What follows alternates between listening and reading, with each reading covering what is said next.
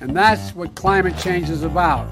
It is literally, not figuratively, a clear and present danger. We are in the beginning of a mass extinction. The ability of CO2 to do the heavy work of creating a climate catastrophe is almost nil at this point. The price of oil has been artificially elevated to the point of insanity. That's not how you power a modern industrial system. The ultimate goal of this renewable energy, you know, plan is to reach the exact same point that we're at now. You know who's tried that? Germany. Seven straight days of no wind for Germany.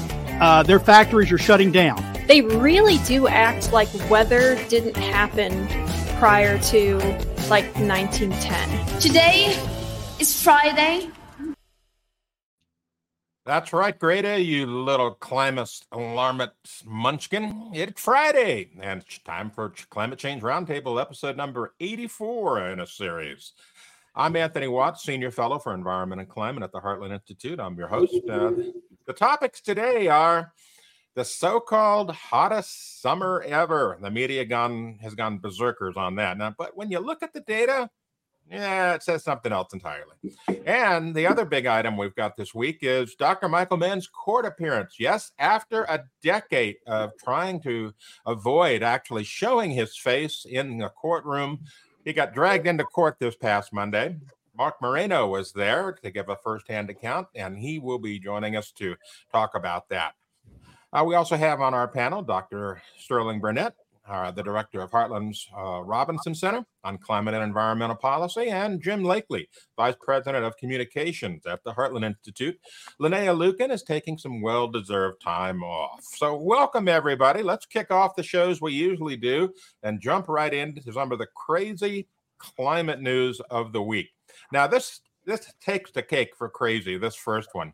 Imagine this. I don't know if you've ever seen the movie the, the Blues Brothers, but there's this nun in the Blues Brothers called the Penguin.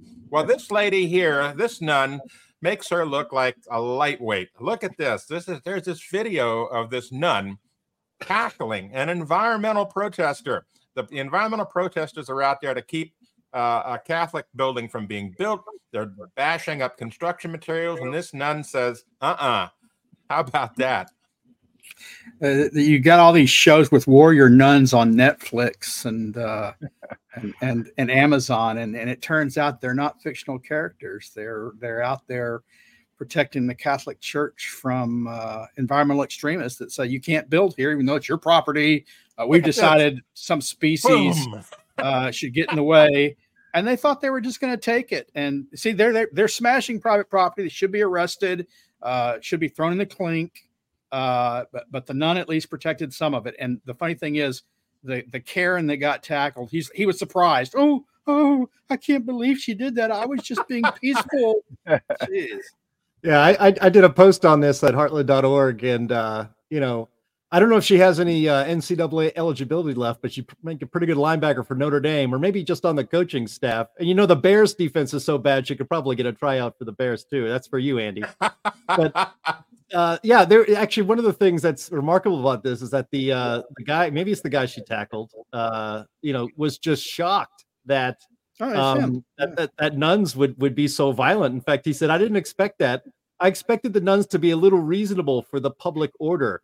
The problem is that the religious people decided to resort to violence.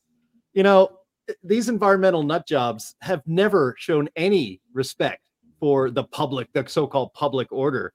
You know they'll disrupt your life. They will stop traffic. They will spike trees. They will do all sorts of things to disrupt the public order. But in one instance where you know and, and you don't want to uh, tick off a nun you know anyone who's been to catholic school um, if you drop a pencil off your desk you're going to get a rap across the knuckles um, you know sister Dolorita in in my old uh, uh, my old catholic school when i was very young in new york city. Um, probably would have decapitated this guy with a ruler instead of trying to tackle him. So I've got a National Weather Service ruler here I can use for wrapping your knuckles if any of you guys get out of line. Mm-hmm. Yeah. So anyway, that that that, that story just tickled me this week. I don't think we'll, we'll see a video that's more that's more uh, enjoyable than that one. Yeah. Boy, you know. Well, it's funny when when they're destroying things, they call it peaceful. Yes, uh, and, and, peaceful and, destruction of property. And and the Catholic Church has been many things in the past. They don't believe in the death penalty now. They they, they, they you know they say we got to stop war, even though they got a they got their whole theory of just war. But I don't know the Catholic Church has ever just stood by and said, "Yeah, it's okay to destroy our church.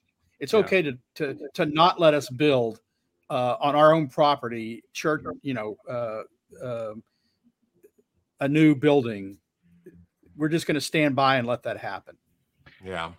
Mark, you've been on the receiving end of some environmental nuttism. What do you have to think about it? I was going to say one of the things uh, that we haven't mentioned yet is this was over an endangered plant. That's why the protesters were there.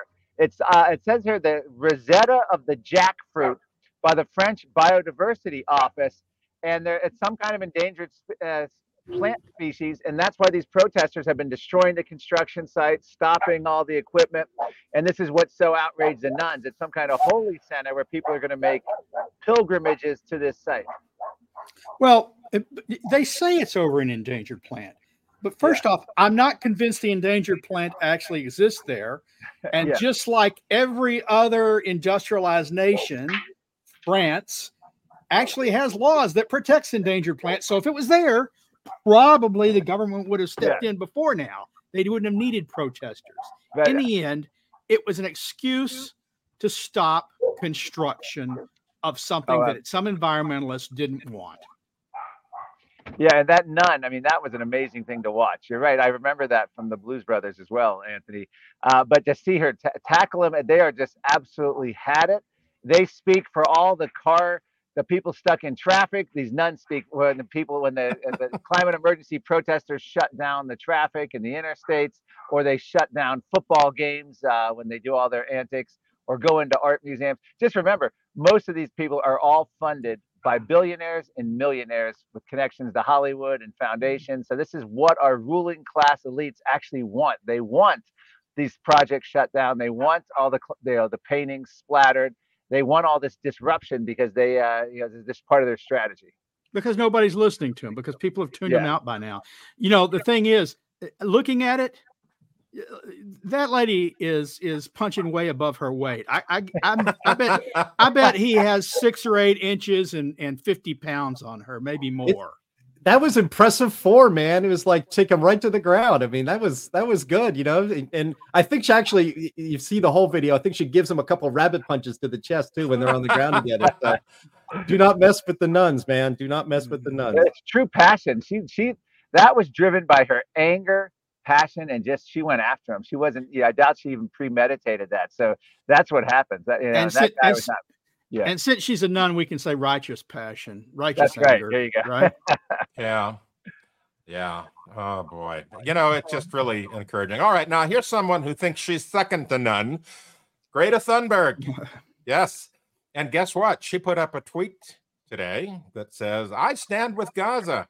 Well, actually, this tweet here is the one that she sent afterwards because the first one she put up had this. Now, I don't know if you can see it or not, but there's a picture there, and that picture just uh, to the right of Greta, our right anyway, uh, you can see this little octopus. There it is, that little octopus right there. Well, apparently that is a huge, huge anti-Semitic thing. It goes back all the way to World War II. Here's a cartoon from the Holocaust Encyclopedia, a reference website on this stuff, showing, you know, the supposed Jewish, um, uh, uh, you know, control of the world, an octopus with tentacles, and it's part of the anti-Jewish propaganda that came out of the Nazis and and other things. And so, let's go back to that picture where she's got the octopus. Now, do you think it was an accident that somehow this little octopus just happened to be there? Well, greatest is, would like you to believe so. She put up a tweet that says basically, it's come to my knowledge that the stuffed animal shown in my earlier post can be interpreted for a symbol for anti Semitism, which I was completely unaware of. The toy in the picture is a tool often used by autistic people as a way to communicate feelings. We are, of course, against any discrimination and condemn anti Semitism in all forms and shapes. This is non negotiable. This is why I deleted the last post. Well, I'm sorry. I did a search on using octopus toys for autistic children's training, and I came up zilch. I think she's basically in, uh, engaging in CYA because she got really she got flamed over this. Guys, what do you think? Well, you know, I I saw someone say earlier, "Oh well, she's going to get blasted for this. Her she'll lose allies." It's like, no, she won't lose allies. Most of these people, these liberals, these progressives, they're they've been pro-Palestinians, pro-Palestinian state, anti-Israel for decades. They side with terrorists every time terrorists strike. They call them freedom fighters. Hamas is a freedom fighter, not a terrorist organization, which they're declared a terrorist organization by every not just the US, the UN declares them a terrorist organization, but they support Hamas, they support Hezbollah. So she's not going to lose any followers on this uh, because they agree with her. They're anti Semites too. Yeah. Can you can you imagine the we should calculate the carbon footprint of sending 5000 rockets toward Israel. Maybe that would get her concerned. yeah, I, I don't know why Greta feels like she has to get involved in every single cause no matter what it is. She's always got to put her little two cents in now. It's all this virtue signaling for whatever her cause is. Uh, I don't know. She's now what, 22, 20, at least 21, I think.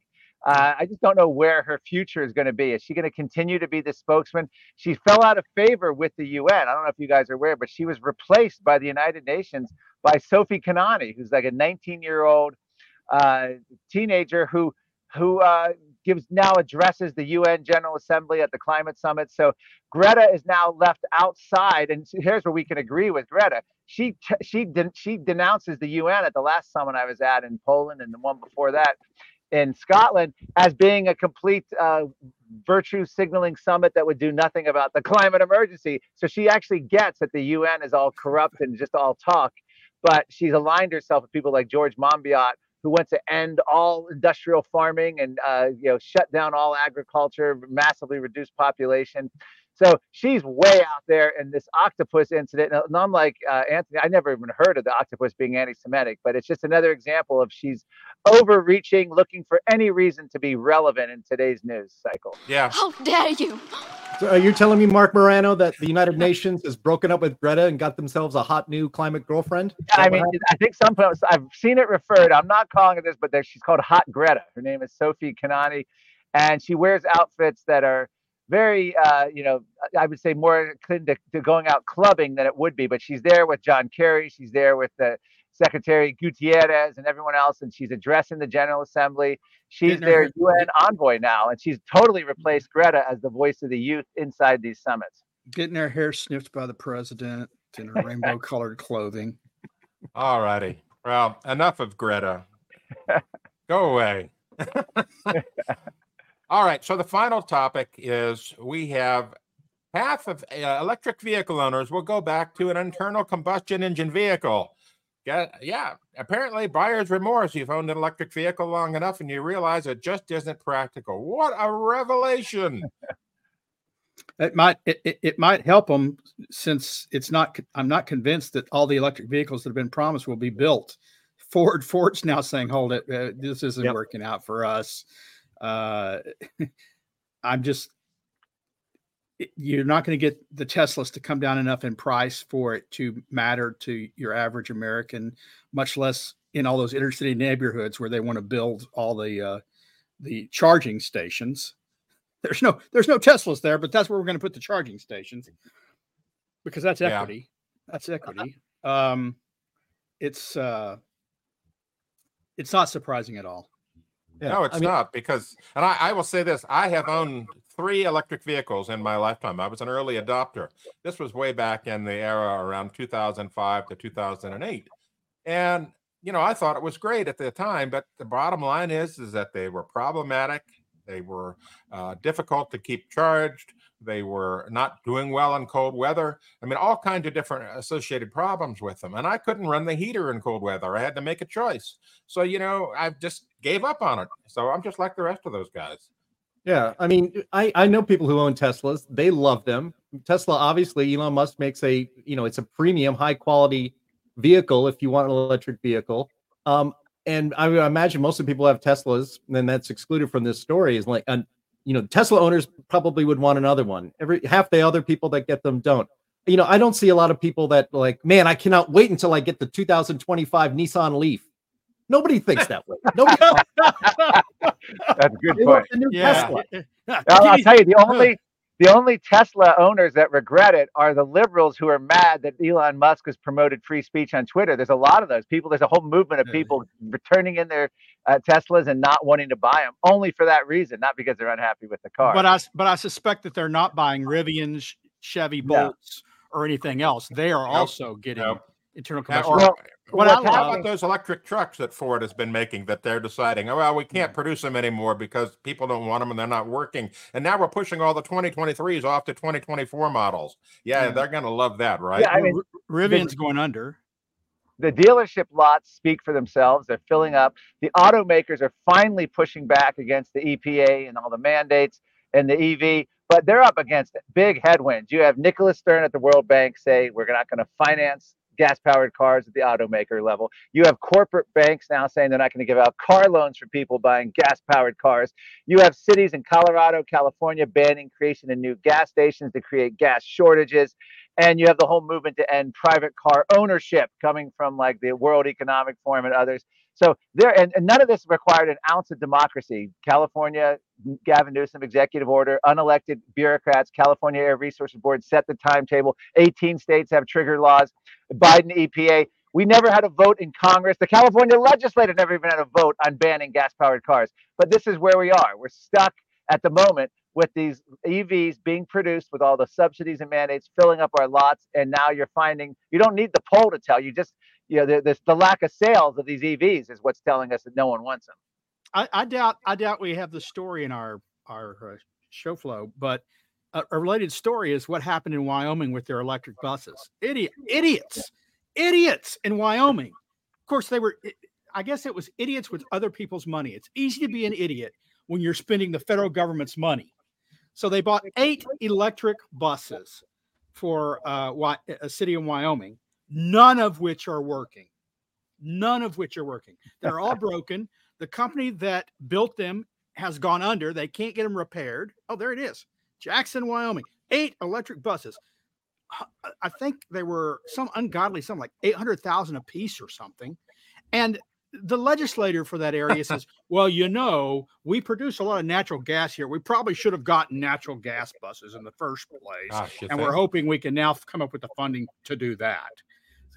Yeah. So I want to bring back this this uh, little donation that we had here a little bit ago from Rocks and Oil. For those of you out there who demand that we admit that we're getting money from big oil, there it is, five dollars. There you go. Ah, goodness. That could fund a few minutes of charging uh, the low-powered Tesla charger. You know. yeah. All right, so let's get on to our first topic. And that first topic is, of course, the decade long Mann versus Steyn trial. You know, a decade ago, uh, Mark Steyn and a few others made a quip. And the quip has been known to Penn State people for decades. So basically, and I won't repeat it here because we don't need a lawsuit because we've only got $5 from Big Oil to fund our, our lawsuit, you know. But um, it basically it was a state pen versus uh, Penn State quip. Anyway, so Mann, because his ego is larger than most people's and he can barely fit through most doors, um, decided that he was going to sue because Mann and uh, a bunch of other people said this. Uh, Tim Ball said it, you know, and it was it was a jest, it was in fun. Well, Steyn decided he's going to countersue Mann, and Mark Steyn is not a man to be reckoned with, uh, you know, simply because he's taken this all the way. A whole decade, Mann has been, you know, trying to defer things, not show up in court, making motions and counter motions and blah, blah, blah. You should see the court documents for this thing. It's like an encyclopedia. there's, there's like literally a couple hundred documents associated with this of, you know, filings, counter filings, all this stuff. It's, anyway, so Monday, Mann finally got called into court and he had to show his face, which of course he doesn't like to do there, unless of course he's talking about climate change. Anyway, Marc Morano was there and he, well, tell us, Mark, what did you see? Well, I got to see the Nobel Prize winning scientist, and now I heard today, humanist of the year, Michael Mann in the flesh, in person. Uh, all right, that's a joke. He, you know, he he uh, the, the the IPCC got the Nobel Peace Prize, not for science, but he, of course, theoretically shares that among the hundreds of authors. But what happened was, this was, as you mentioned, Anthony, uh, the judge had finally had enough, and he ordered all the parties in the courtroom, and I guess they could have potentially dismissed the lawsuit. So Mann was forced to show up. Mark Steyn got there around 9:15. I went. This was in D.C. Superior Court, right at right down the road from DC's Chinatown, not far from, um, not too far from the U.S. Capitol, actually. And what happened was everyone kept asking, "Where's Mann? Where's Mann?" And I told even the clerk of the court said, "Is, is, is the other present? Is the party here?" Michael Mack, no, he'll be here at 9:59. I was jokingly telling everyone 9:59 because I didn't think he would insult himself by being in our presence for any longer time than he had to be. And I kid you not, at 9:59, he and his entourage of four lawyers finally walked in the courtroom and literally surrounded by four lawyers. I tried to say hi to him twice. I said, Hi, Michael, it's Marc Morano. And he just looked right through me, ignored me, and I was like inches from him. And then I tried about an hour later, literally would not say hi. Other people have told me they've tried, even with people with Mark Steyn, and he just will not acknowledge anyone in the room other than the, uh, his four lawyers. And that's how that's how he goes around. It's kind of eerie. I mean, he'll go in the room. He's tunnel vision. He doesn't make eye contact. Uh, and I was even they even had security going in the building. And I was just wondering. I almost wanted to hang out there to see. Like I can't imagine him subjecting himself to security. It's airport style security at the courthouse. I picture he would have demanded some private back entrance. That's just the impression you get when you see Michael Mann in person. Yeah, like I said, his ego is so large he can't fit through most doors. It's amazing. uh, I, I I bought him a drink one time. I, I was at the uh, it was the 2016 AGU conference in San Francisco, oh. and I was at the hotel there that he was staying at. I was staying at the same hotel. I see him sitting across the bar, right? And yeah. I thought, you know what? I'll do something nice. I'll buy him a drink. So I had the bartender give him a drink, and he looked at it. The bartender told him where it was from. He looked at me, but I didn't really acknowledge me and just pushed it away. well, I've, I've been I've been in, at a conference with him. I think it probably galls him to this day that we're both published in the same peer-reviewed issue of a journal uh, that came out of a conference. Uh, and uh, I got to question him very closely in front of other people, and so I, I don't think he can sue me for anything I say. I'm not going to go into all of it, but he is one of the few scientists that actually answered the question: What would it take to convince you that climate change was not occurring from human causes and a disaster. And his answer was all of physics would have to be overturned. Uh, that's all. The law of conservation of energy, the laws of entropy, everything that he ever knew about physics would have to be overturned for him to be wrong. Uh, great, you know, very modest man. Um, but uh, you know, a little a little background on this lawsuit. It's not the only one. It should never yeah. have come to court. Honestly, the court should yeah. have dismissed this we have something called the First Amendment. He is a very public figure. He can't pretend he's not a public figure. He makes himself a public figure. Yes. And so for someone to quip uh, and him to go to court for slander over this quip, the court should have said, sorry, you're open to satire. The president of the United States can be satirized. So can you, Mr. Mann. This doesn't get through the courthouse doors. It should never have gone on for 10 years. He did the same thing in Canada. He lost. The court case has been lost. He was ordered to pay. Well, he's not a subject to Canada. They couldn't force him to pay. And unfortunately, the, the, the gentleman, Tim Ball, who he was ordered to pay and pay court cost, um, he never got a dime before he died. And I suspect that his estate will never see a dime because yeah. Canadian courts, all he has to do is stay out of Canada. Yeah, that's all he has to do. And I will point out that when Dr. Tim Ball died, his widow Marty didn't have the funds for a proper funeral, and so we launched a funding campaign on WWT, and we took care of that for them. And you know, and Mann, and Mann is part of that reason because the court cost involved in in fighting this case, and um, he is a despicable human being. Yeah, well, let's, let's, we've got some tweets that talk about this. Uh, first of all, I'm apparently the humanist of the year. Wow, how about that? But you know what? This humanist of the year thinks that, well, maybe the Republican Party should be completely destroyed because yeah, let's just get rid of all those Republicans, you know? Um, and, and then he says, yes, there's empirical peer reviewed support for the conclusion that climate deniers in general are truly awful human beings. This all from the humanist of the year. Yay! Mm, he he he really uh, reaches across lines and Well, let me tell you, based on me, I sat there for about five hours during this hearing, and I can tell you one thing: Michael Mann appears to fear one person more than most, uh, from what I could tell, and it's none other than Steve McIntyre, who used to do the blog uh, Climate Audit, and who who along with Ross McKitrick helped deconstruct and destroy the hockey stick. Because they spent many hours of that time in that uh, preliminary hearing for this trial arguing that Stephen McIntyre should not be allowed to testify against Michael Mann.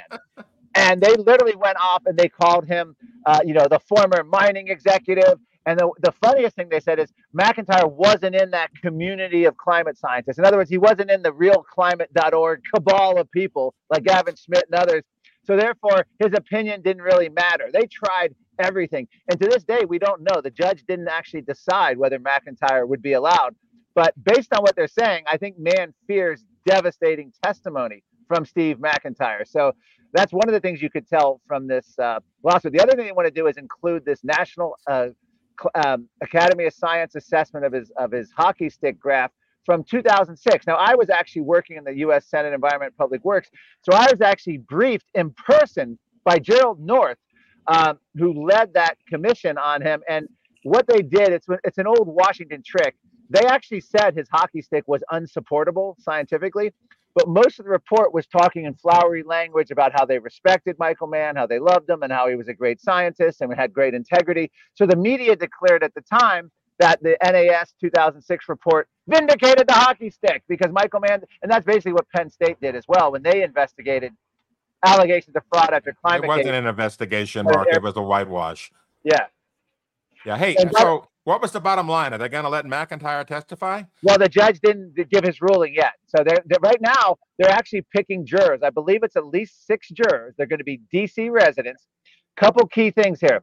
Mann has his entourage of lawyers. Now, let's go back for a second because originally Michael Mann sued National Review, CEI, uh, I believe Rand Simberg, who wrote an original column that compared him to Sandusky and all that, that the Penn State, and and Mark Steyn. Because what happened was Mark Steyn wrote an article citing Rand Simberg that appeared in National Review and I guess also appeared in CEI. Over the years, National Review, CEI have had their charges dropped, dismissed for for um, jurisdictional issues and other causes. Rand Simberg is also part of this lawyer, so he has his own lawyers. There's like two lawyers for him. And here's the best part, Anthony and, and Jim and everyone. Mark Steyn is acting as his own lawyer. And That's even right. Michael Stan's lead attorney said, I've never been in a case like this where the, the defendant is, is his own lawyer. Mark Steyn was phenomenal. And are you ready for the next one? It is very likely, almost inevitable, that Mark Steyn will be able to cross examine um, Michael Mann on the stand in DC Superior Court come early November. And we're going to have camera crews. Uh, Phelim McAleer and his wife Ann, the film, the Irish film crew, they're going to come down with cameras. They're going to be covering all this. They're going to be, we're going to have court Yay, transcripts. So it's going to be good stuff. Yeah, So you know, will, will we have cameras in the courtroom or outside the courtroom? I, I don't think you can. Well, I think I don't think any. There's no videotaping allowed. Now the question is, I, I did notice some of the court proceedings had cameras. I don't know that a defamation trial is, is going to allow um, court uh, cameras. So I'm not even allowed to record or anything. So I don't think we'll actually have video inside the courtroom. However, you can have a lot of videos Well, of interviews it, it after, and we'll, we'll have the transcript. I'm, I, I believe they may even do, uh, you know, like a dramatization, like they did with the FBI Right. uh, thing on Trump. So you could actually have actors playing Michael Mann and Mark Steyn. It'll, it should be really good. Mark Steyn is as sharp as a tack, and as gets to the heart of this. Of course, he's the author of his own book, The Hockey Stick Delusion, where he edited all these different scientists from around the world commenting on Mann's scientific methods. So this really is the climate event of 2023. It's coming up. To have Mark Steyn uh, cross-examining Mark uh, Michael Mann is going to be the event of the year. It They- could they- be argued that w- that this is this has an international interest, and it does. Uh, And so maybe they will allow cameras in the courtroom because I can tell you, we would love to be able Yeah. to see Mark Steyn cross-examine Michael Mann. Yeah. This would be Oh. epic. it, it- hopefully Mark hopefully Mark Steyn just hits record on the phone in his pocket and then at least get the audio. But Yeah, then know, Michael Mann would sue him for that, probably. You know, he would he would. Let's let me just put a little bit more background on this because if in fact if you go to YouTube and search and just put in the search bar Mark Steyn Michael Mann, you will come up with um, a version, hopefully Heartland's version of a keynote address that um, Mark Yeah. Steyn gave um, at um, one of our climate conferences. I believe it was 2015. It was in Washington D.C. Um, I I had booked him for that. I so I've been a long time admirer of Mark Steyn. I wanted him to talk about the Mann case. Now this was what I don't know four or five years ago, maybe six years ago when he when he gave an update on it. And I, I scheduled him in the morning because I knew he's such a good speaker and wake everybody up. So he went on at 9 a.m. and just uh, crushed. Uh, Yeah, with, with it's so funny. It's such a great address, and um, it's one of the highlights of all of our conferences that we've ever had with Heartland. But you know, but Mark Steyn, I think, makes the point in that speech, and has made made this point a lot that of course uh, Michael Mann's lawsuit against him was frivolous. Him and, and National Review and Competitive Enterprise Institute and Rand Simberg, and the other guys, most of the other guys had settled. They were happy for the case to go away. Mark Yeah. Steyn was determined to stick with this case for as long as it took. Basically, doing jujitsu on Michael Mann by saying, "You want me to settle? Hell with that. I'm not going to Yeah. do it." For the purpose of putting the hockey stick on trial in a public forum, and so he is putting.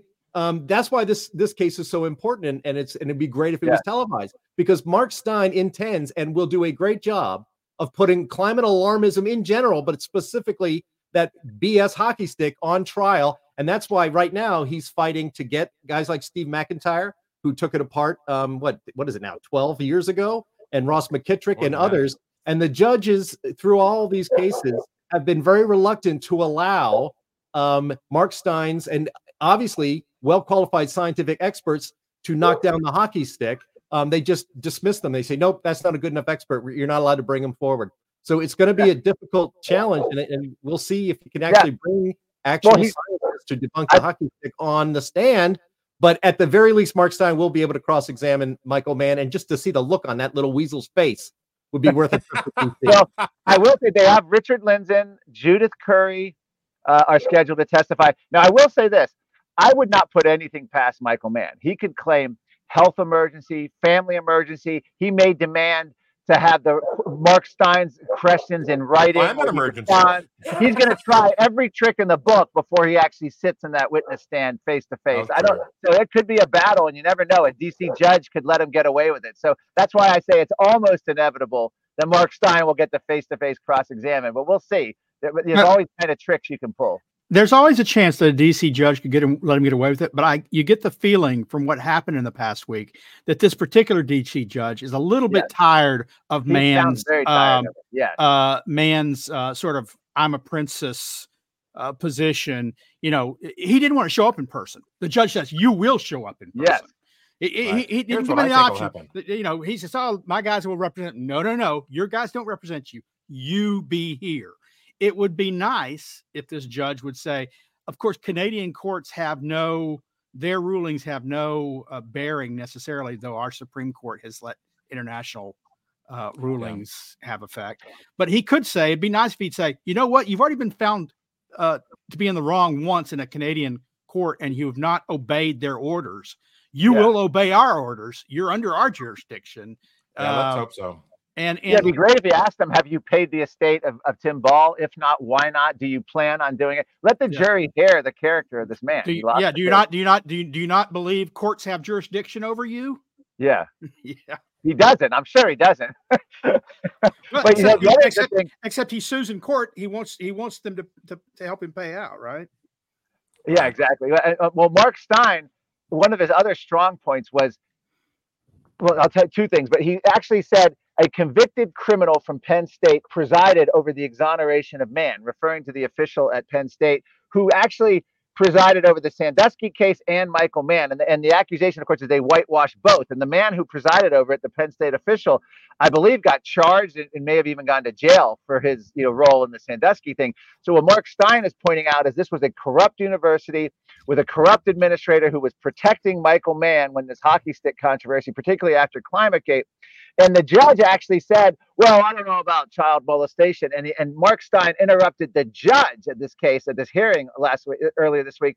And he said, Excuse me, judge, this was not child molestation. And he got this was child rape, multiple counts. This guy is convicted. We can't whitewash this. He actually corrected the judge. The judge backed down. Now, remember, this wow. is going to be about the jury. And I wanted to say one last thing about Mark Steyn.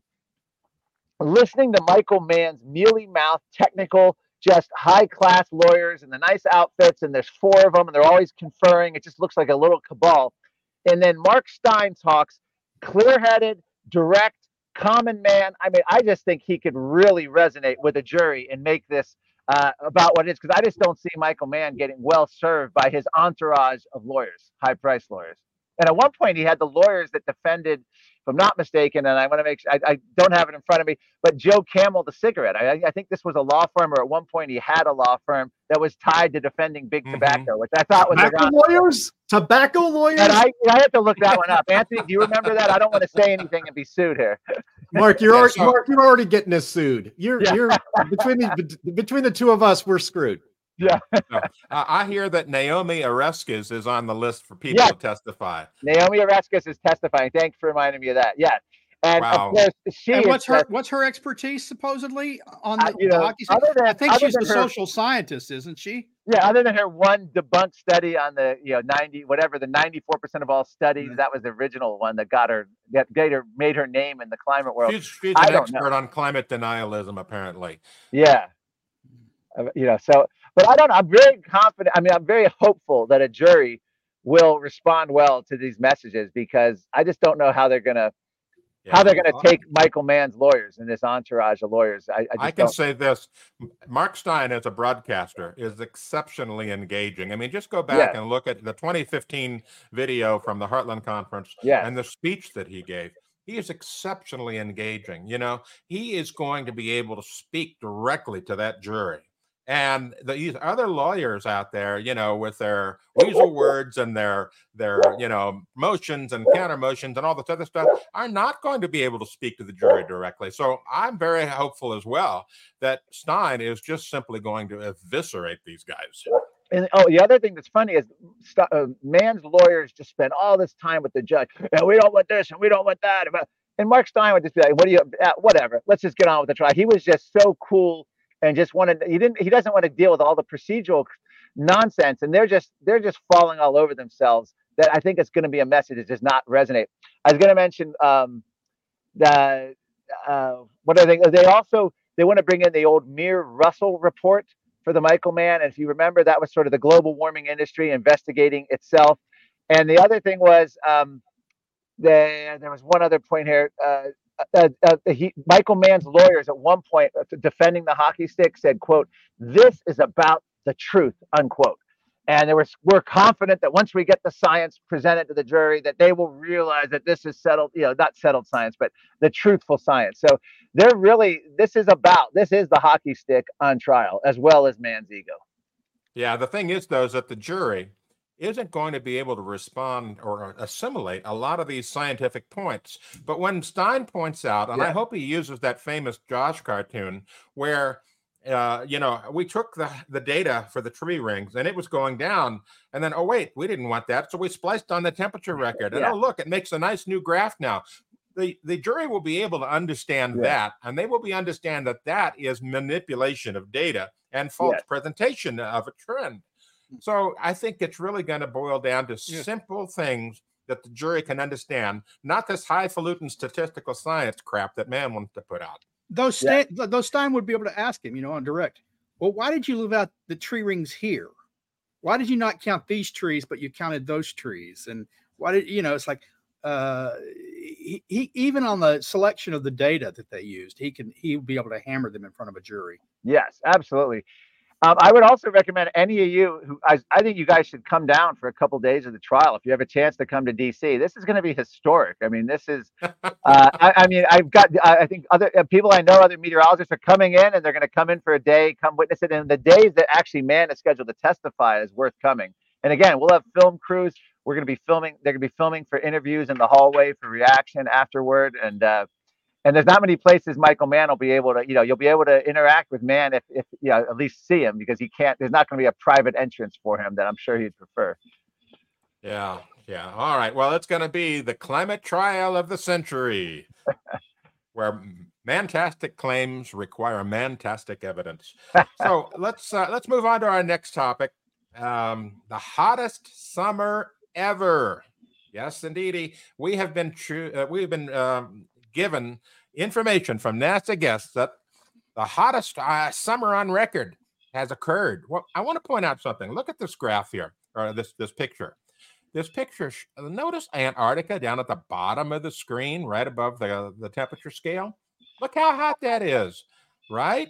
But on the other side of Antarctica, it's cold. So what's going on here? Well, uh, I'll get to that in a second. But first, let's look at the that the New York Times and their article on it.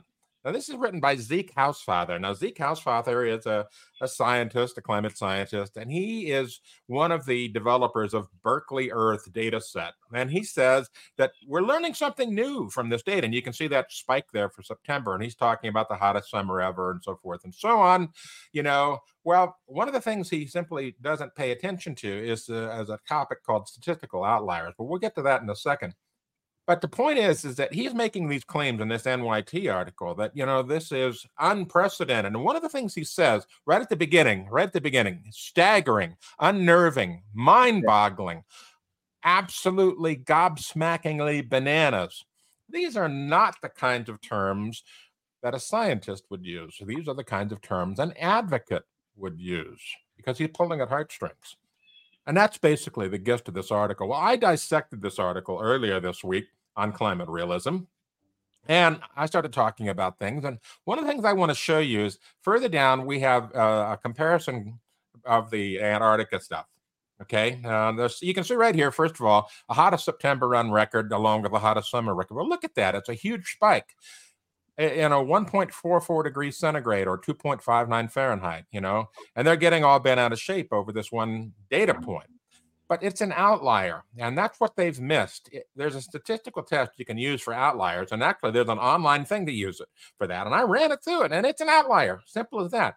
Here's the same data from nasa GISS now you can see that antarctica is deep red and it's in that 10.4 degrees anomaly scale. Well, here's the most important point. A little further down on this graph, this this right there. That graph shows where the temperature is the highest. Now look at this. The zonal mean versus latitude, the temperature versus latitude shows that Antarctica is the place that has the greatest amount of hot data, so to speak. It's not really hot though. That's the thing. This happened during the winter in the southern hemisphere. Antarctica did not get hot. It did not get boilingly hot red. It's just less cold than normal. So what happened is is that Antarctica, because of a weather pattern change, became less cold than normal. It skewed the whole global temperature set upwards to make the idea that, oh gosh, the whole global average is hot. It's not. It's just simply Antarctica being less cold than normal. And that's the preface of this whole thing. Yeah. And it, it, it just goes to show you how climate science is so completely disconnected from reality. It was reality 20 is, it, it's 20 degrees below freezing as opposed to 30 degrees below freezing. Uh, yes. It's a, it's a heat wave. Uh, you know, I also I, I I wonder how good NASA's data was from 1950 or from the 1930s or from any, any other. Oh, wait, there was no NASA then, and they didn't have that data. Uh, the, the coverage was very, very sparse. And so to say hottest on record, hottest in history, no, it's it's hottest in a very short time period and not hot. The least coolest in a very short time period for which we have data, and it's skewing the the the world data as a whole. Yeah, it's it's just amazing. But here's the great part about this. You know, we spent the first half of the show talking about Dr. Michael Mann. Well, in a rare, unprecedented, dare I say, tweet, Dr. Mann says and this is what I now get. The rate for the recent period, approximately 20% larger than that for prior period, and the difference in trend is statistically insignificant. In other words, there's no statistical support here for the claim of a recent acceleration in the rate of global warming. This completely eviscerates Zeke Hausfather's uh, NYT article. Just completely eviscerates it. And, and bottom line is it's an outlier. It's insignificant. Ignore it. But the, the NYT and everybody else is running with hottest ever. Oh no, we're going to roast. Michael Michael Mann is now off House, House Hutter's Christmas card list. That's well, Mann has been fighting with all the people on his. He fights with everyone these days. If you look at his Twitter account, I mean, he just doesn't. He's fighting with other progressive activists. He just keeps fighting.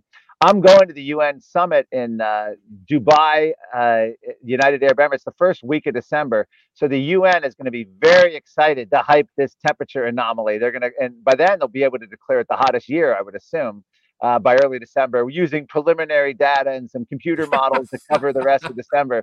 So they're going to be using, uh, they're going to be all over this uh, data. And of course, a hot Antarctica means only one thing to the UN 20 foot sea level rise, Florida underwater. So, mm uh, Anthony, stay on this because we need as much scientific rebuttal as possible. They're, they're going to really use this to push the net zero agenda.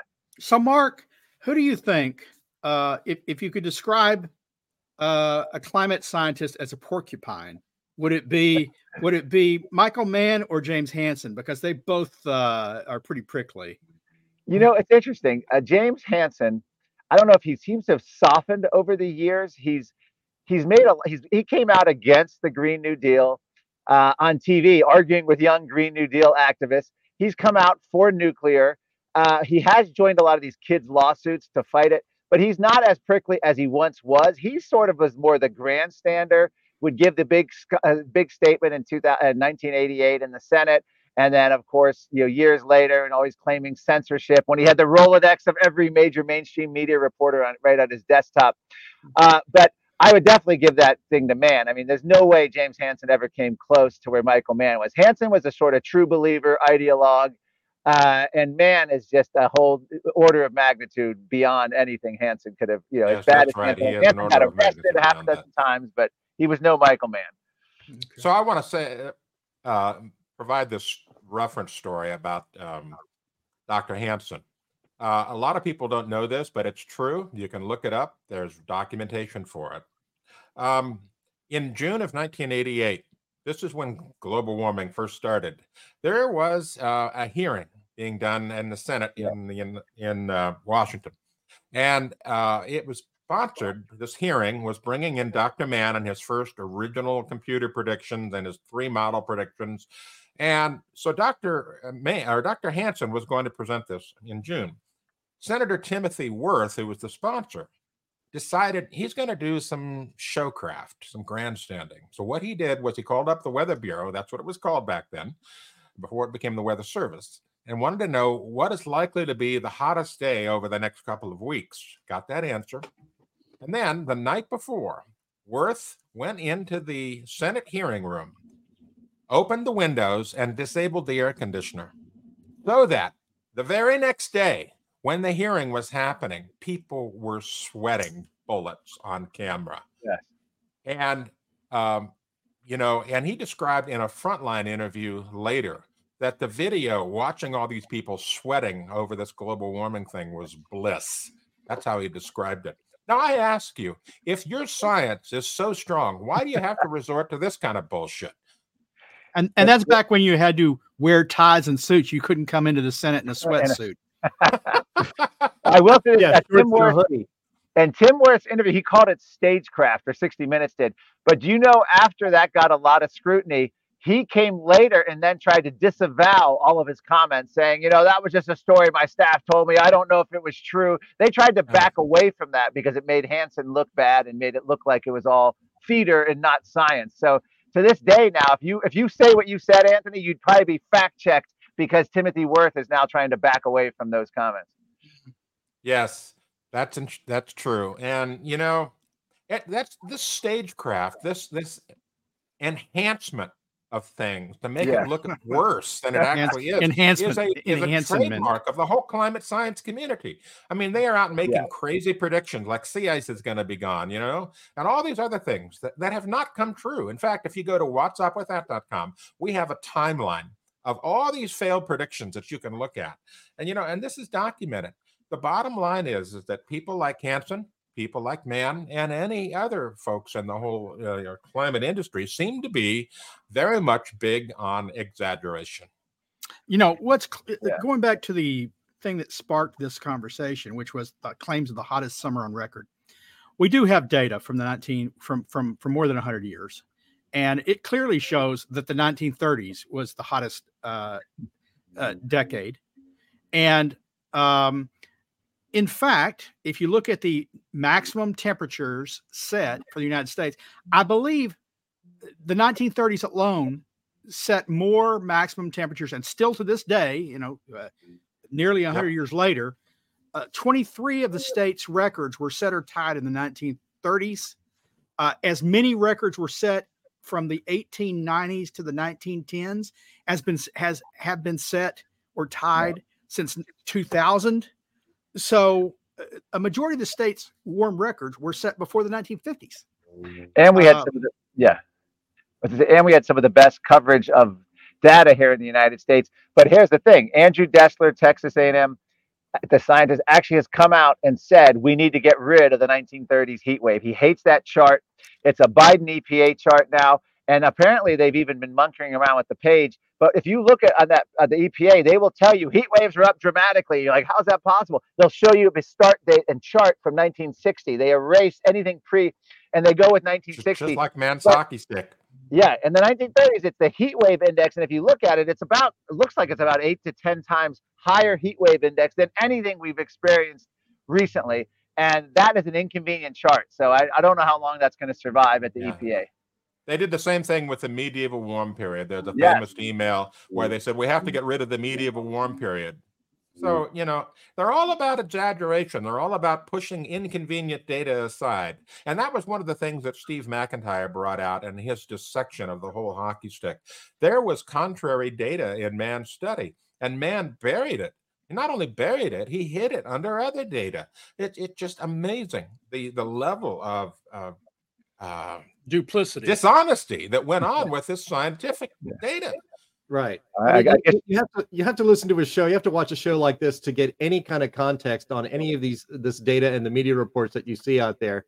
Because as we explain, as, as especially you, Anthony, have explained on this show quite often, you know, is it getting warmer? Yeah, probably. Um, is what's responsible for it? And as you often mention uh, with your background, Anthony, there's something called the urban heat island effect, and where you're seeing warmer temperatures is generally at night because there's more dense, um, you know, uh, density of, of people living and there's more urban areas so the the uh where those weather stations are doesn't cool off in the in the evenings like it used to when it was farmland because that's common sense and that but that's never taken into account. I've never seen that ever mentioned in any of these stories in the new york times and washington post and other places.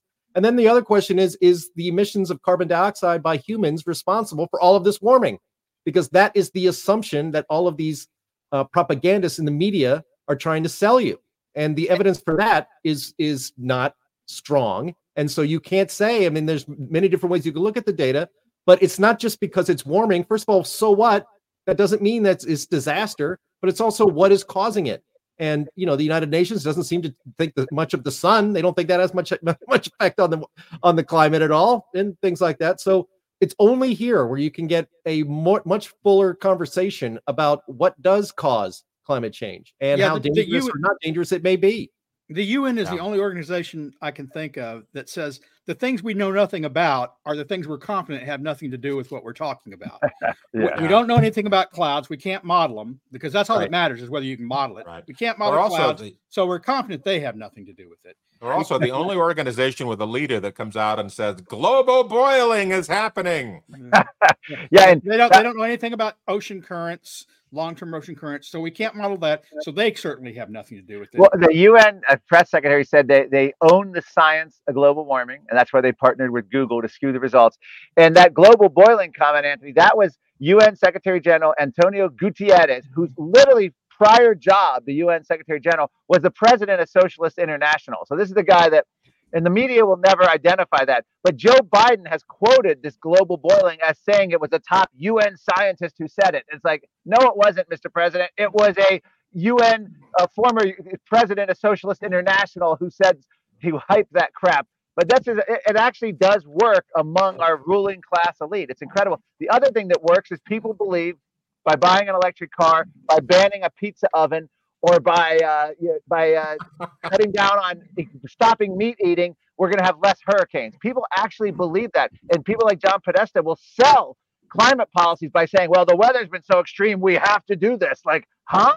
So eat, not eating a hamburger is going to make a hurricane miss Florida? Like, what are you talking about? Yeah, it's a it's a mess the way that the public has been manipulated in this belief system to make them believe that they can actually have an effect on global climate by the change in their the way they do things. Meanwhile, China and India are going gangbusters yeah. emitting CO2, while the United States and the EU and the UK, well, well, we have to stop emitting carbon dioxide. We have to go to net zero. What a load of crap. Anyway, let's let's get on with our questions. We're we're coming up on the end of the show here. Let's get our first question going and see what we have. First question from Bob Johnson says temperature records. How good are they? Where are the instruments? Have they been impacted by environment nearby heat islands? Well, yes. If you go to um, uh, climateataglance.com, uh, you'll be able to see a report on the urban heat island, which also references my study that I did last year and also in 2009, that talks about the fact that over 90% of the weather stations in the United States, and we looked at over a thousand of them uh, over time, have been corrupted by the urban heat island effect. And it's pretty simple like this. You know, here's the way to think about it when we first started aviation, and aviation is where a lot of these uh, places are that are measuring temperature uh, because they have to measure the temperature and the air, wind, all that stuff every hour. But back when Lindbergh took off and went across, you know, the Atlantic, he took off from a grass field. And so that's what how aviation started. But the temperatures records, the weather information started back then as well on grass fields. Now, Chicago O'Hare Airport stands for ORD. That's on your luggage tag. ORD stands for Orchard Field, not O'Hare, Orchard Field, what it originally was. Yes, there was grass and trees on either side of the air uh, the runway when they first started taking temperature there. But you look at O'Hare Airport today; it's this giant megaplex one of the busiest airports in the world. You know, terminals and tarmac and air, jet exhaust, all this stuff. And do you think that does not have an effect on the temperature record? and and and of course, Heartland is not the only ones that say this. You look at Roy Spencer and uh, John Christy have recently published on how the urban heat island effect skewed the summer. We were talking about summer temperature earlier. Well, it's it skewed the summer temperatures, all those things from Phoenix, where you heard record setting. Well, Phoenix now is a very different place than Phoenix was 50, 30, 50, 100 years from now, 100 years ago. Uh, the urban heat effect is not just uh, if you're next to concrete. You know, it's it's it, the standards were you have to be X feet away. Well, it turns out you have to even be farther away than that to not have an urban heat island effect for these sites. At least hundred feet. At least that's that's feet. NASA's own. Eh, that's that's NOAA's and NASA's own statements. So, yeah, but they don't even adhere to that. All right, next question. Where can I buy tickets for the November Mark, are they selling tickets? They're not selling tickets. This is a public hearing. Anyone is welcome. A, it was a tiny courtroom that they had the preliminary hearing in. I'm not sure where they're going to have the actual trial with the jury, uh, but it's DC Superior Court. Anyone can go. It'll be a matter of public record. I'm sure Heartland will have the dates. You can go to Climate Depot. I'll post the dates and we'll try to do as best as we can to guess when the day would come when Michael Mann is set to testify, uh, and that will be worth its weight. So highly recommended. And anyone in the DC area, come out and you know we can pack the courtroom. All right, are they selling popcorn also? Actually, but, no, but food, no food allowed in the courtroom. You can't buy food. You can get food and bring it back in. So you can. To be, to be clear, to be clear, uh, unless you are protesting for Black Lives Matter or Palestinians, don't show up and protest in the courtroom because you That's will right. be prosecuted by the the Yeah. by the Justice Department if you're if you're protesting for that, but not for these other things. That's right. All righty. Next question. Montana Galt asks Can one of today's hosts explain how tree rings indicate temperature? I'll take that one. Uh, it, it boils down to a scientific principle known as Liebig's Law, Liebig's Law of the minimum. And it boils down to this for any plant, whether it be a tree or a, a you know a beanstalk or whatever, it has these different factors that affect its growth. First of all, how much sunlight does it get? How much water does it get? What is the temperature? And what are the nutrients? These four things form the basis of plant growth. Now, if any one of these things is lacking, let's say water, plant doesn't grow as much. Or if the temperature is too low, the plant doesn't grow too much. And so any of these things can affect the tree ring width in any given year based on the weather that year. The weather might have been warm and sunny and it rained a lot and we got a huge tree ring growth that year. But on other years, there might have been a drought, you know, and the tree ring didn't grow much at all. Or maybe one year, you know, some reindeer came by or some elk or something and and made a nice big deposit right next to the tree roots and got it, got extra fertilizer, extra nutrients. Any of these things can affect tree ring growth, but Michael Mann and his uh, his associates believe that tree rings only indicate temperature changes, and that is just bogus. Wow, you're, you're calling it bogus. Are you ready for a court date, Anthony? Sorry. All right, Gary R55 says, so they're saying the summer was hotter than during the entire Mesozoic area. Well, yeah, in, in Zeke Hausfather's uh, New York Times article, he talked about it being hotter than 2,000 years ago and even hotter than that further back. But they don't, they don't have any thermometers back then. We have, at best, 150 years of good temperature records. And that is a, a, a, a pinprick in the whole timeline of the entire world, of the Earth we don't have good temperature data very far back.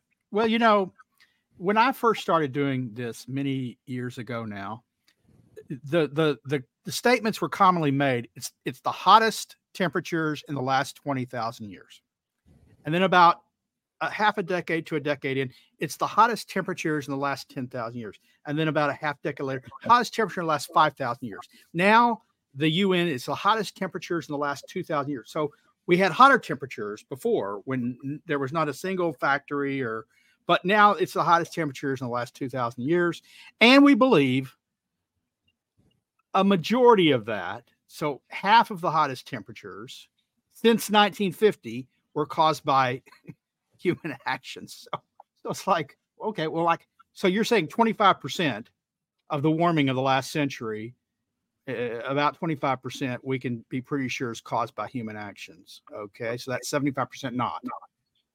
Um it's not very convincing.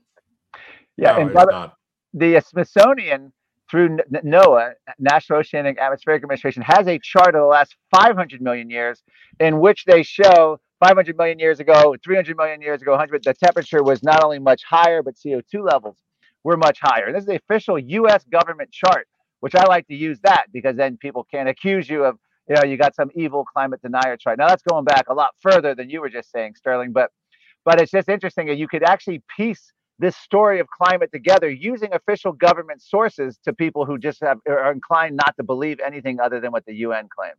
Well, the same yeah. document show that it was also much warmer, even in periods where CO2 was lower or as low as yeah. it is now. So it's like, well, hold it. I thought CO2 was the control knob. That's what you, you told That's me. That's right.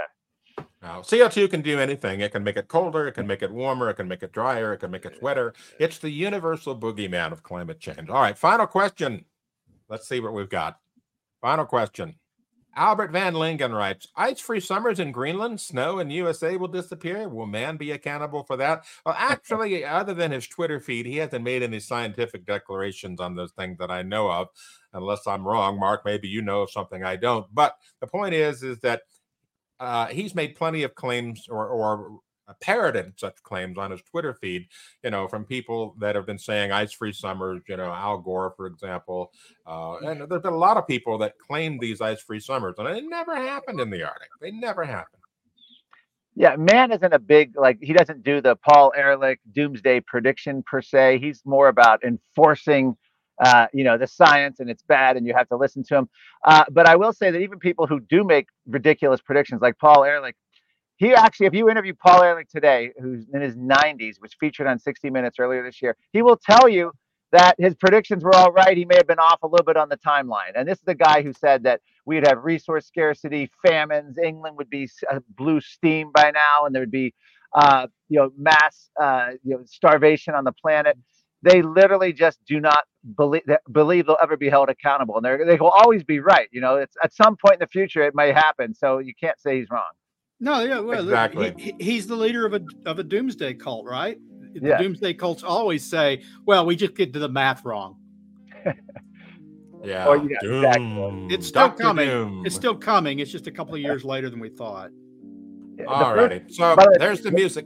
It's time to go. We've uh, we've exceeded our allotted time, and we don't want the internet police to shut us down. anyway, uh, thank you, Mark, for joining us today and your insight. Uh, thank you for sitting through you. five hours of what must have been mind-numbing testimony. We look forward to your uh, reports in the future. Uh, right. Thanks, Jim Lakely, for coming on with us today and, and providing uh, color commentary.